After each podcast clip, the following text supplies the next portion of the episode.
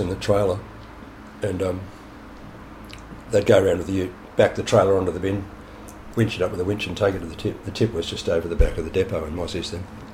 So yeah, that was one of his inventions. So that, that was all worked out of the shed at the back of 2, two Yeah. Stuart Street. Yeah. I should have actually asked you what the house was like at 2 Stuart Street. What was that? Um, yeah, it was brick and iron house, 1920 style. Had originally had um, turned wooden posts and and um, lead light windows.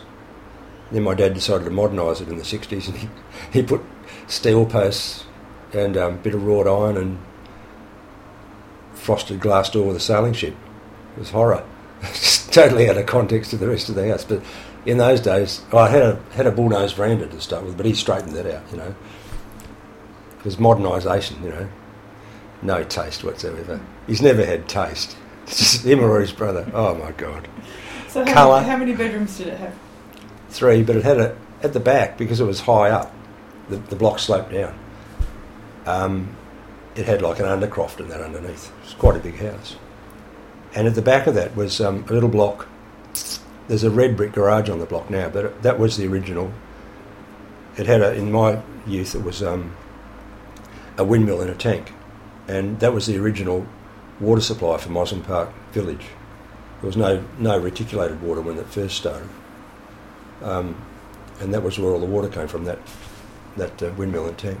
It's on a separate little block, but then when you know the water mains, the water supply came and reticulated around the town. That I think my granddad bought that little block from the water. So it went down to a bore or something? Yeah, there was a well, um, limestone. It was it went sixty or seventy foot deep, and it had about the top twenty feet was um, lined with timber, and then it was just a jarrah.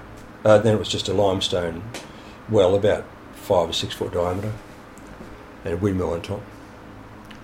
One day we had chook pen in there. One day my mum and dad were raking up the pen. Saturday afternoon they raked all the, cleaned up all the chook pen. Came back the next day and the whole thing had fallen in. Well, you know, the timber had collapsed and there was a great big hole like that. 45 degree angle hole right down. So my dad, brave Ben, he, he gets himself down on a rope, digs around, gets finds the top of the well, which was full of sand by then. And then he just laid sleepers on top, the sleepers that were still there. And then he um, got a truckload of concrete and poured it in on top. Then we just filled in. Now then eventually we built a brick garage on top of there.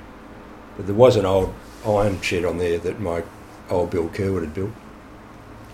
And when I was living at home until I was 23, um, I had that shed full of motorbikes and beach buggies and cars and stuff because I was mad on mechanical things, you know.